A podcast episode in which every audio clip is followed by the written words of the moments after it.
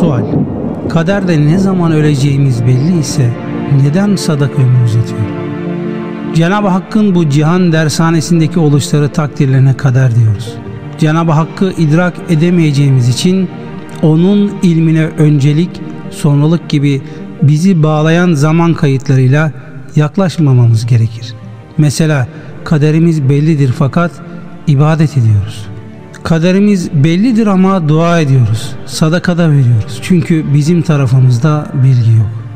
Eğer dua eder, sadaka verir isek gaybi bilen Rabbimiz bunu da biliyor ve zaten kaderimize dua edip sadaka vereceğimizde yazılı demektir. Eğer Rabbimiz bizim kaderimizi ve cüz'i irademizle aldığımız kararları, amellerimizi, davranışlarımızı bilmeseydi bu onun için haşa bir noksan olurdu ki Cenab-ı Hak her türlü noksanlıktan münezzehtir. Gaybi istikbali bilmemek insanlara ait bir husustur. Cenab-ı Hakk'ı böyle bir bilgisizlikten tenzih ederiz. Kader münakaşalarının kimseye bir faydası yoktur.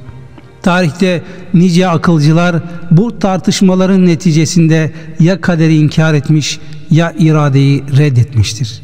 İkisi de hakikaten uzak neticelerdir. Biz bize sorulacak hususları dert edinelim.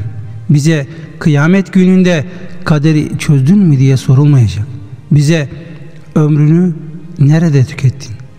İlminle ne gibi işler yaptın?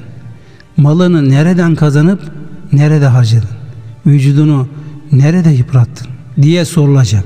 Şu sualde cahilane ve ilahi kudreti tefekkürden mahrum bir sorudur. Sual Allah'ın ihtiyacı yokken bizi niçin test etmekte? allah Teala'nın hiçbir şeye ihtiyacı yoktur. İhtiyaç aciz varlıklar için düşünülür.